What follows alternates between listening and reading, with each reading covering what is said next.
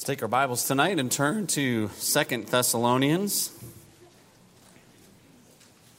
I'd hate for anybody to get wet head into their car tonight, so I'll just preach as long as the rain goes, and uh, you'll be dry, right? That'll work. Second Thessalonians took a couple weeks of a break, and but getting back to our series in the book of 1st and 2nd Thessalonians, talking about living in the last days. And uh, 2nd Thessalonians is really a continuation of that. So we'll uh, dig into the very first chapter, the first couple verses tonight in just a little bit. But I wonder if I might uh, uh spark your thinking a little bit this evening. Have you ever been in the midst of a time of trial or difficulty? Perhaps it's a really bad week, or maybe just simply a really bad day. And then you look forward to going to church. Go to church. What are your expectations going to church? Well, if you're anything like most of us, your thoughts are I'm having a really hard time. I'm struggling. I'm, I'm dealing with some trials. I'm in the middle of some difficulties. I don't see how anyone else could be dealing with the degree of difficulty that I'm dealing with. I need, in this moment, I need my church family to minister to me in my time of trouble and difficulty. That's normally how we think, right? Can I ask you if you have a, a couple of occasions that you can actually remember how, how well does that usually work out for you? Oftentimes, we set ourselves up for offense and disappointment. We're expecting, because I am in a, a, a troublesome time, my church family needs to minister to me. Now, is that a, is that a wrong idea? Not, not necessarily. Obviously, that's why we exist as a body. One of the reasons why we exist as a body is to minister to one another, encourage one another. But often it doesn't happen the way we expect it to. But what if our attitude was different? What if our perspective was not all that it is really supposed to be? Could that make a difference? Just spur your thinking a little bit tonight. We've come now to Second Thessalonians, and I'll just give a little bit of a background. We've done uh, a lot of this already a, a, couple of weeks ago, and we were looking at First Thessalonians. But tying these two together because they're, they're, they're not only similar in content, but as far as their, their historical context, they're also very similar, written only a few months uh, at most apart from each other. So they kind of go uh, together hand in glove. But you'll remember that Paul and, and Silas started their second missionary journey there in Acts chapter 15. We're just getting to that and, and uh, Pastor Roland's Sunday morning series. And of course, they're going back to confirm uh, some of the churches and believers, some of the, the places they were in that, fir- in that first missionary journey and they, they revisit the, the area of Derbe and Lystra and Timothy joins them there, and he goes along with to labor with them. They had great intentions of going straight north and perhaps even to the east into Asia to preach the gospel there, and God said, No, I've got different plans. And eventually he calls them to go to the, to the region of Macedonia. Somewhere along that line, Luke joins them. Of course, Paul sees that vision of the Macedonian man there come over and help us. And God had prepared the ground there in Europe uh, there in Macedonia for, uh, for some church plants in the cities of Philippi and Berea and Thessalonica. And of course, uh, you're probably familiar. Remember what took place there in Philippi, including that memorable night, you know, in the jail, Paul and Silas in the jail.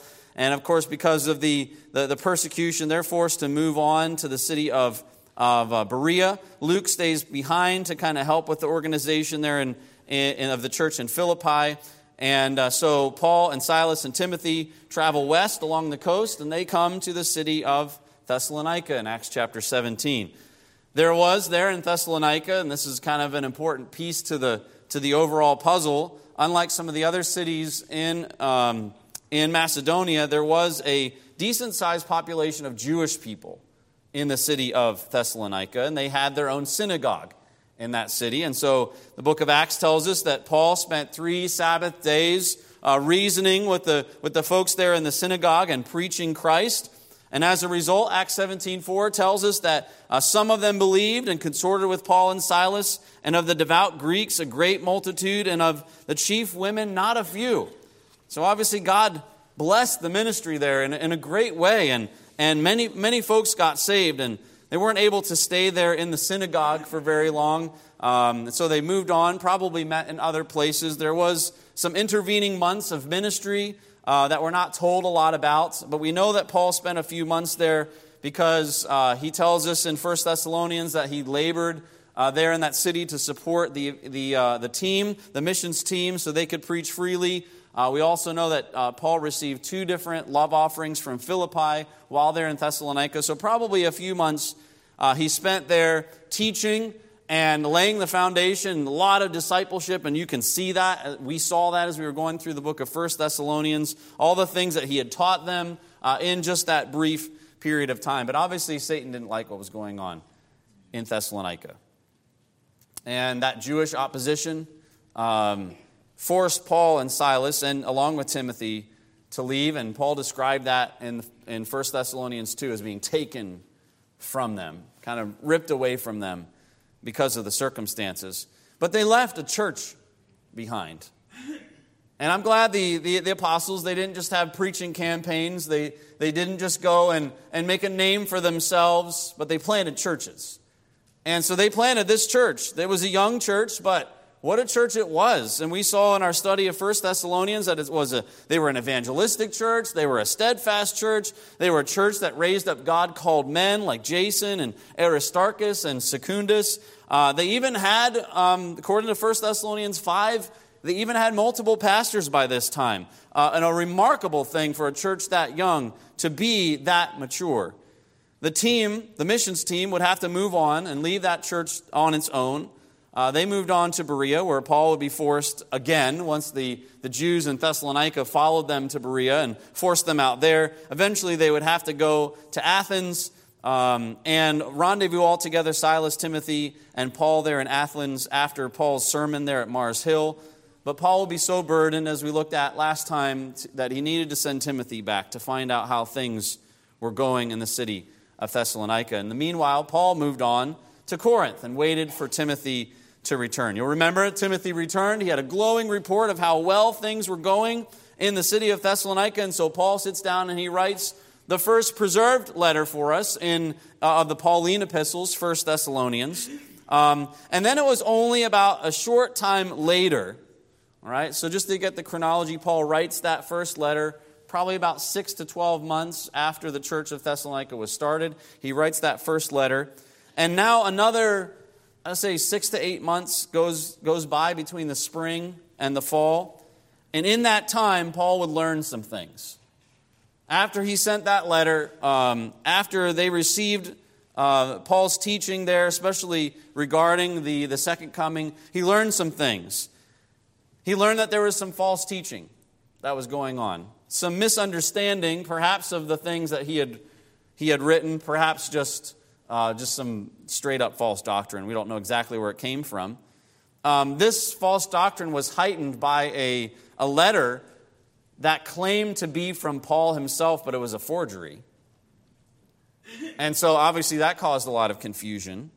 As a result of that false teaching, and the false teaching was, hey, uh, you know, uh, either Jesus has already come back or he's coming back, you know, really soon, so let's just quit all of our jobs and and live in a disorderly sort of way. And uh, because of that false teaching, disorderly conduct continued and even worsened. And you re- will see that in chapter 3 of here in Second Thessalonians. The third thing he learned was that unfortunately the persecution that had forced Paul to leave had not diminished, but instead it had grown. And so for these reasons, Paul wrote Second Thessalonians just a few months after he wrote First Thessalonians. And while there's some clear distinctions between these two books. They're very similar, their content is very similar. And so I was going to, you know, come up with a new title for this series. We're just going to continue right on because the content is it fits right in. That is living in the, the last days, living in light of Christ's return. So now we come to Second Thessalonians, our, our text for tonight. Verse 1, we read Paul and Silvanus and Timotheus unto the church of the Thessalonians in God our Father and in the Lord Jesus Christ. Grace unto you and peace from God our Father and the Lord Jesus Christ. We are bound to thank God always for you, brethren, as it is meet, because that your faith groweth exceedingly, and the charity of every one of you all toward each other aboundeth, so that we ourselves glory in you, or yeah, in the churches of God for your patience and faith in all your persecutions and tribulations that ye endure, which, which is a manifest token of the righteous judgment of, of God that ye may be counted worthy of the kingdom of God, for which ye also suffer. And we'll stop there. You'll probably note as we are reading um, that sentence that begins there in verse number uh, three goes all the way down, and if I'm remembering correct, it does not end until almost the end of the chapter. And so we are going to have to break that sentence a little bit just for sake of time. But I was thinking about the context as the Thessalonian believers were receiving this letter. We're, we're, we're told about what they're going through in verse 3 and 4. They're in the midst of a trial, they're suffering. And when we get in that place, in the midst of a trial, it's only natural for us, as we, we spoke about in the beginning, it's only natural for us to seek to be ministered to. Seek people to meet our needs. And, and, and oftentimes we can even view it as an excuse. Well, you know, I'm going through a difficult time, therefore I'm just going to kind of put on pause my ministry to others because, you know, I'm going through a difficult time. And there are times where that needs to take place. Um, but I'm just, uh, think about your attitude. This is often the way we naturally, as human beings, react and respond. But what's remarkable, though, is when we come to the church at Thessalonica, when we come to this passage, we actually see the exact opposite. That these people were ministering in the midst of deep trouble and persecution. They were ministering in the midst. And we want to take a look at that tonight ministering in the midst. And Paul chronicles exactly what their ministry was, specifically to him and the missions team there in verses 3 and 4. Before we get there, I don't want to skip over verses 1 and 2. And so let's just take a few moments to look at the salutation to this church. And if you've read your Bible, if you've read Paul, Paul's epistles very much, you'll, this, uh, this greeting is fairly normal. In fact, so normal that you'd be kind of tempted to just say, oh, that's just how he starts all of his letters and you move on. But there's a couple of interesting things to note. You notice that he starts out Paul and Silvanus and Timotheus unto the church of the Thessalonians. Now, it's obvious from the context of the later uh, chapters uh, of this letter that Paul is the leader. He's the, the driving force. He mentions some personal things about himself and, and his viewpoint, viewpoint on things. But you'll notice that he starts off the letter in a, hum- in a humble sort of way, acknowledging those that are with him. And I want you to take note of Paul's humility. He's not just saying, This is me, this is what I want to say, this is my agenda, but instead it's we. In fact, that pronoun we is used 17 times throughout this whole book. We. And then uh, it's also used as, as the, the, pronoun us. That's used, used eight times just in these three short chapters. And a lot of times we get involved in, in ministry, and the temptation is well, it's all about me. It's all about what I'm doing. It's all about what's going on in my ministry. And look how God is blessing me. And look at all the people that I am witnessing to and I am discipling. And too often it can become all about ourselves. And it's interesting we don't see that from Paul. This is the same pattern from the book of First Thessalonians as well. It's not just about me, it's we, and it's us. We note Paul's humility. We also note Paul's acknowledgement in verse number one. He says, I'm writing unto the church of the Thessalonians in God our Father and the Lord Jesus Christ. And you probably notice that that phrase, in God our Father and the Lord Jesus Christ, is repeated twice, once in verse 1 and once in verse 2.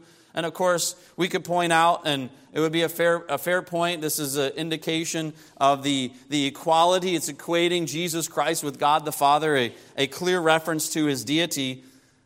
But I was, I was uh, kind of, um, what got my attention there was the location, really, of the church.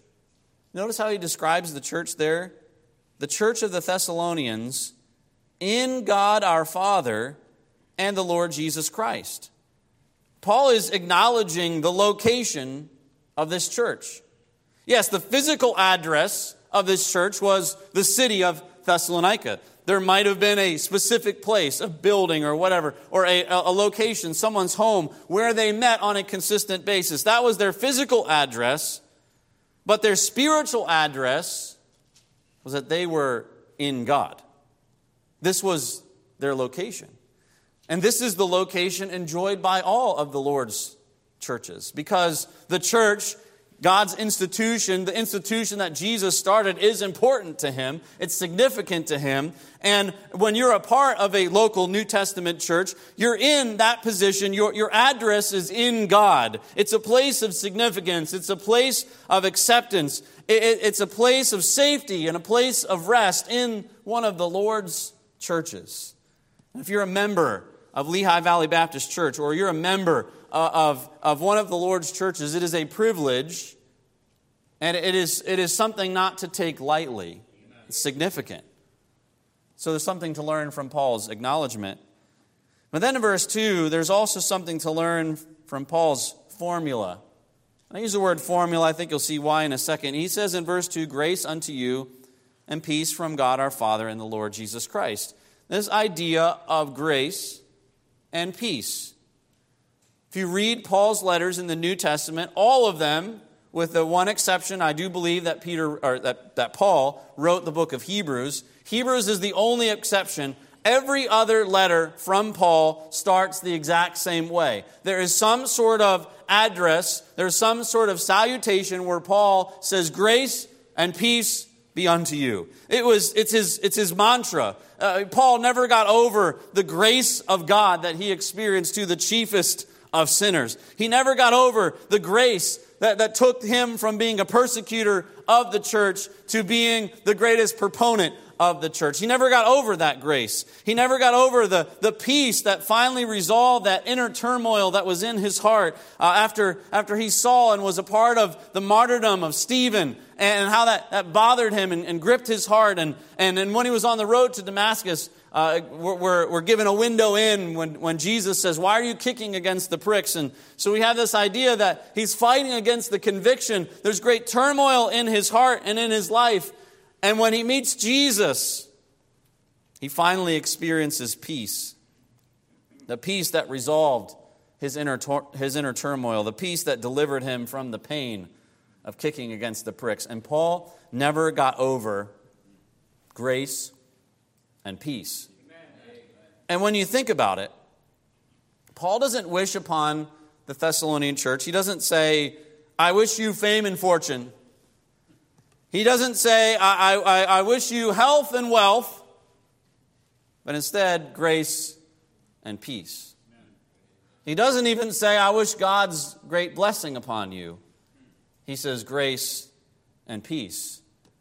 Because when it comes down to it at the end of the day, grace and peace is all we really need. In fact, grace and peace are the formula for salvation.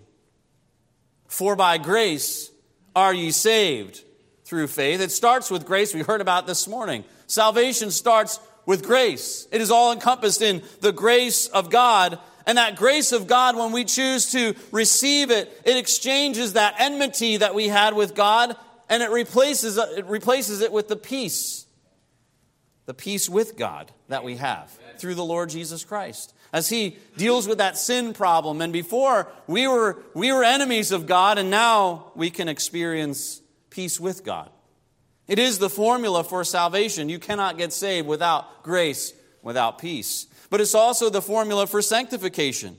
That we are dependent as believers, we are dependent upon God's grace, upon God's help in rooting out sin in our lives as, as He's working in us and through us and he's pulling out those, those weeds of sin, the, the weeds of anger and, and bitterness and selfishness and, and pride. We need God's grace in order to, to help us to root those things out. And that allows us to grow closer and closer to Him. And when we do so, we experience the peace of God.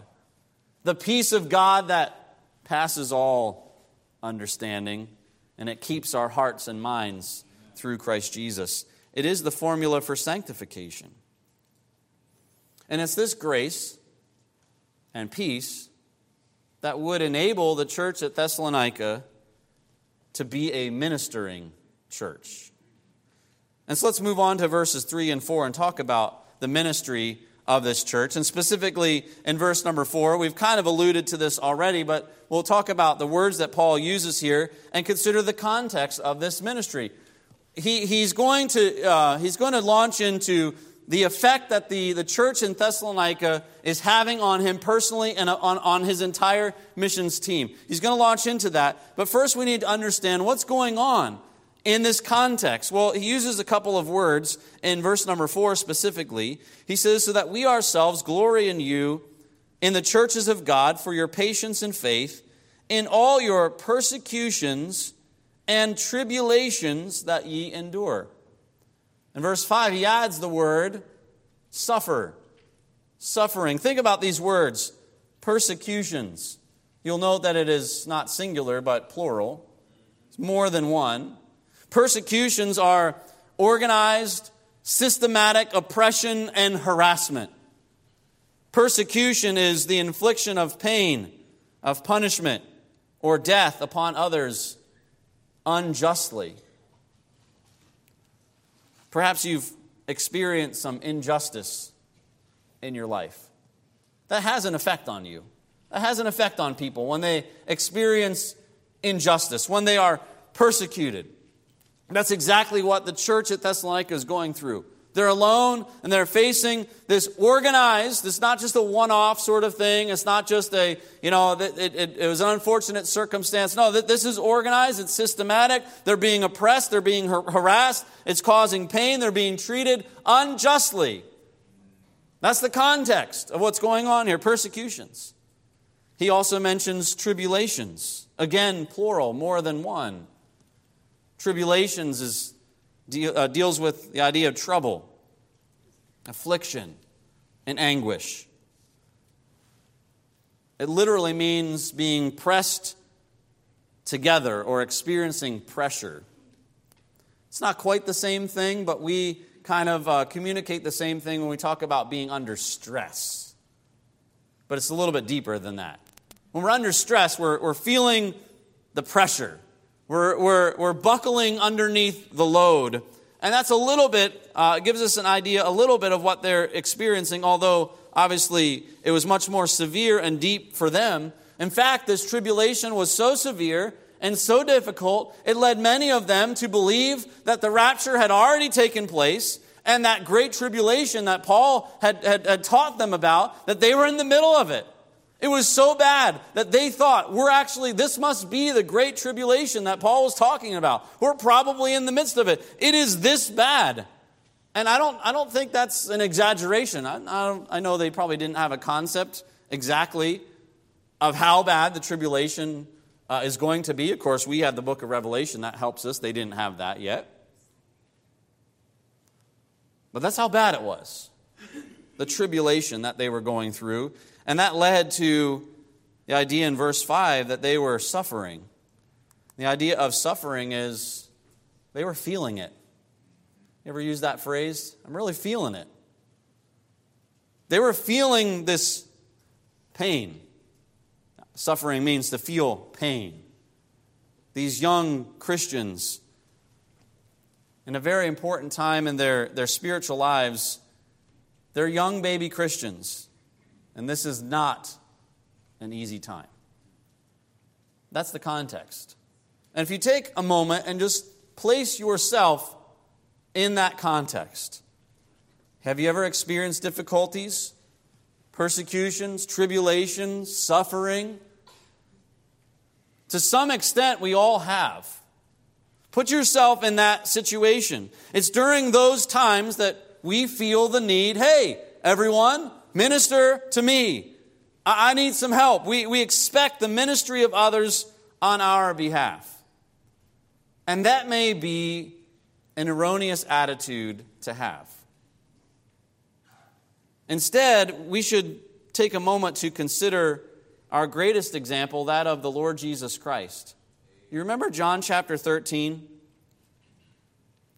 This is the very night that Jesus is betrayed. It is less than 24 hours, and he is going to be on the cross experiencing untold physical anguish and emotional turmoil, being separated from the Father, paying the price of your sin and my sin. I mean, he's, he's going into the deepest, darkest time of his life, and he knows it. He knows what's going to happen. It's not like it's not catching him off guard. He, he knows he is headed for a time of severe persecution and suffering. And what does Jesus do in John chapter 13? He takes off his coat, adorns the, the, the clothing of a servant, gets a bowl and a towel, and does the most menial task there was to do in washing the disciples' feet. In the midst of tribulation, in the midst of great suffering, in the midst of a time of great need in his life, he chose to minister in the midst. He's our example. This is what we ought to do. In this same context, what this church is experiencing is a level of, great tribulation and persecution. But what we see is the ministry that they performed. Let's look at the, how Paul describes this ministry. In verse 3, he says, We are bound to thank God always for you, brethren, as it is meet, because that your faith groweth exceedingly, and the charity of every one of you toward each other aboundeth. This church, to the Apostle Paul and to the missions team, Silas and Timothy, this church ministered thanksgiving. Paul says, We're bound. We're bound. The idea is uh, we're under obligation, we're under compulsion. We, we, we just, Uh, we're, we're under a debt. Whenever we hear about you, whenever we think about you, it's just a natural reaction. We just have to turn and thank God for you. They're, they're ministering thanksgiving and encouragement to the heart of the Apostle Paul. And you'll notice there's a couple words there in verse 3 we're bound to thank God always for you. Every time that God brought them to mind, every time they heard about what was going on, they were immediately driven to thank God because of the testimony of the believers in Thessalonica. Always. And then he points out also in verse 3 that this thanksgiving that they were offering on behalf of or because of the testimony of the Thessalonians, this thanksgiving was something that was meet. And the idea of it being meet is that it was appropriate, it was fitting, it was proper, it was the right thing to do, it was the right response to their testimony. So here we find the church at Thessalonica in the midst of their tribulation, in the midst of their great need, they're ministering albeit unknowingly, they're ministering to Paul, to Silas, and to Timothy. They're ministering thanksgiving. In verse 4, he points out that they're ministering glory, so that we ourselves glory in you in the churches of God for your patience and faith in all your persecutions and tribulations that ye endure. Glory, that's the idea of glorying is, is boasting, rejoicing, joy. And he points out that this joy was being brought not only to his heart, but to Silas's heart and to Timothy's heart, as well as the churches of God.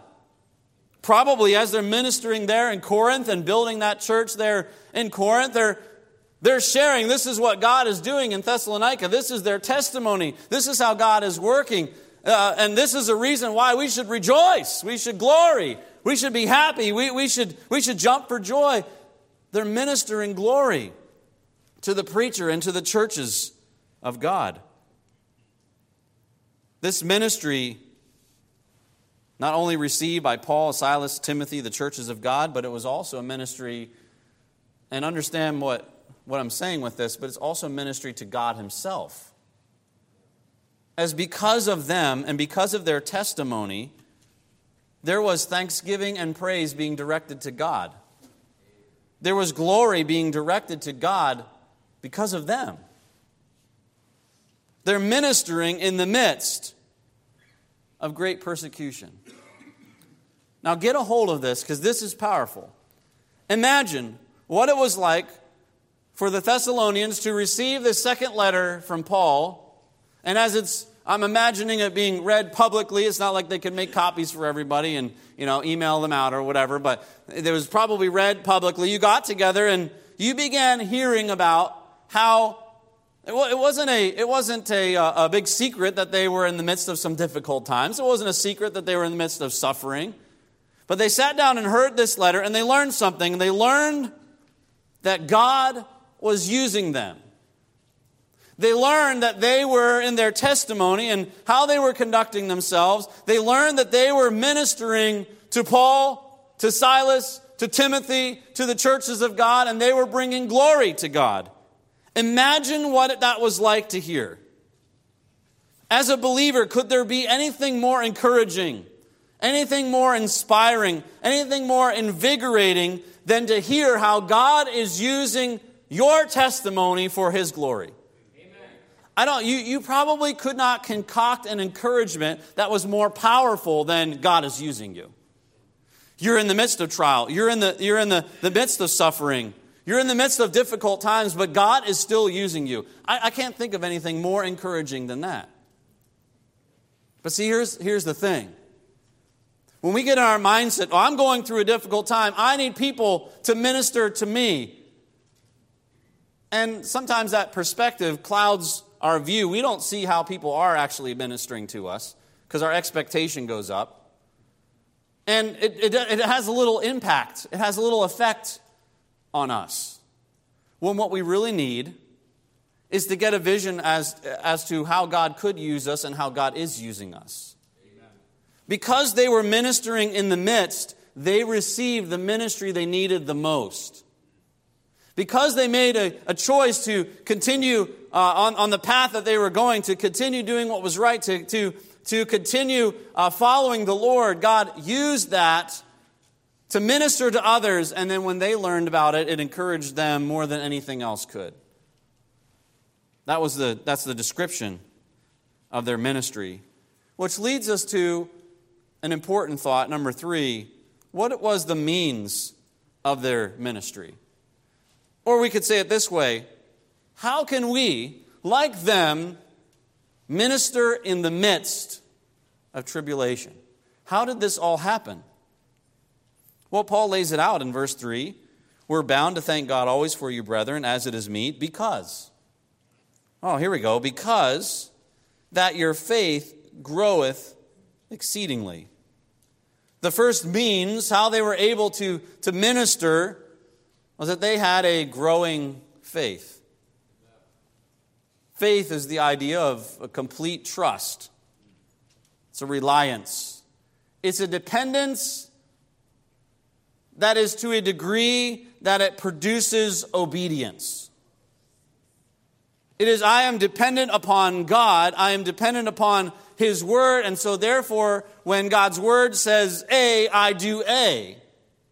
Faith always leads to obedience. Faith is a conviction of truth that then leads to acting upon that truth. Because if you're convinced that something is true, you cannot help yourself but to act upon that which you believe and you're convinced to be true. If you're not acting upon it, you're probably not really convinced that it's actually true. That's the reality of things. They had faith. And not just faith, but faith that was growing and not just growing faith, but exceedingly growing faith. Their faith was increasing beyond measure. Their, their faith was growing. Their, their faith, it's like that there wasn't enough room to contain it. It was just coming out of everywhere. It was growing exceedingly. Growth is an indication of, of life. If there's no growth, there's probably not really any sort of life. Exceeding growth, though, is an indication of vibrant life of healthy life.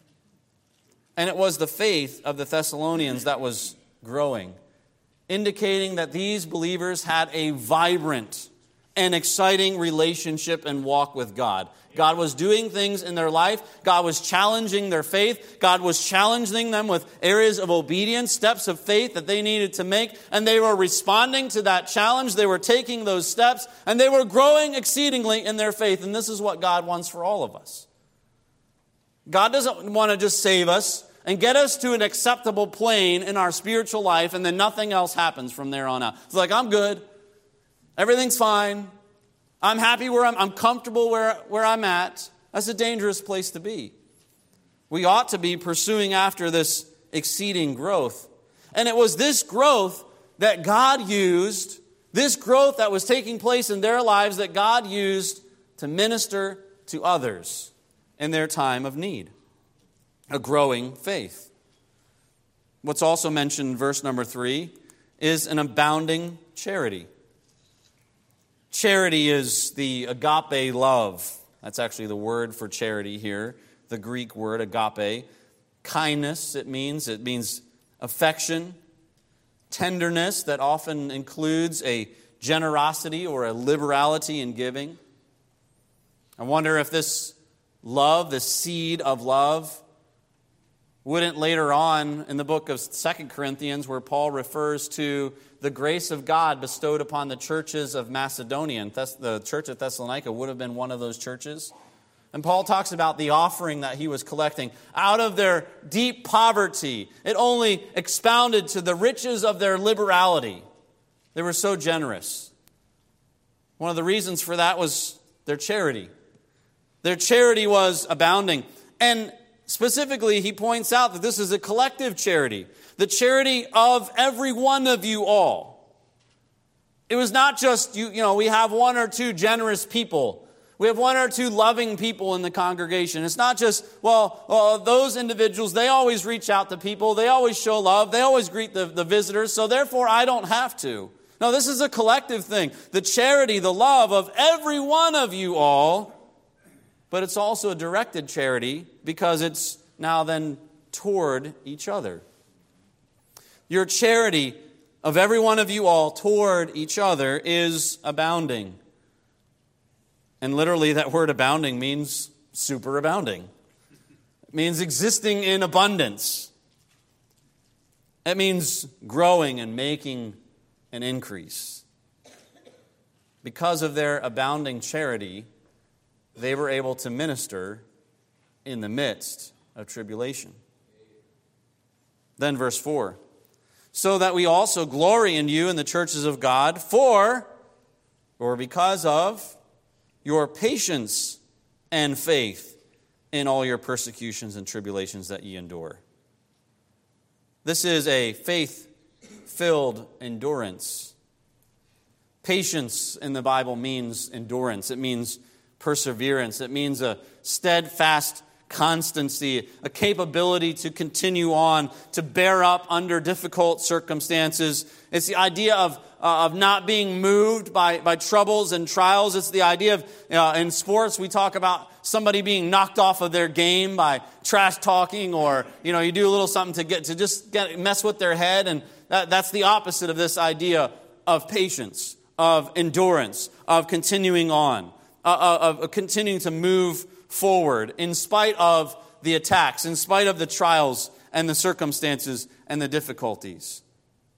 Because of their endurance, because they said, we're going to keep moving forward, we're going to keep following Christ in the midst, that doesn't matter what's happening, this is the direction we're going. Because of their patience, they were able to minister in the midst and also, he uses the word faith again. It's the same exact word.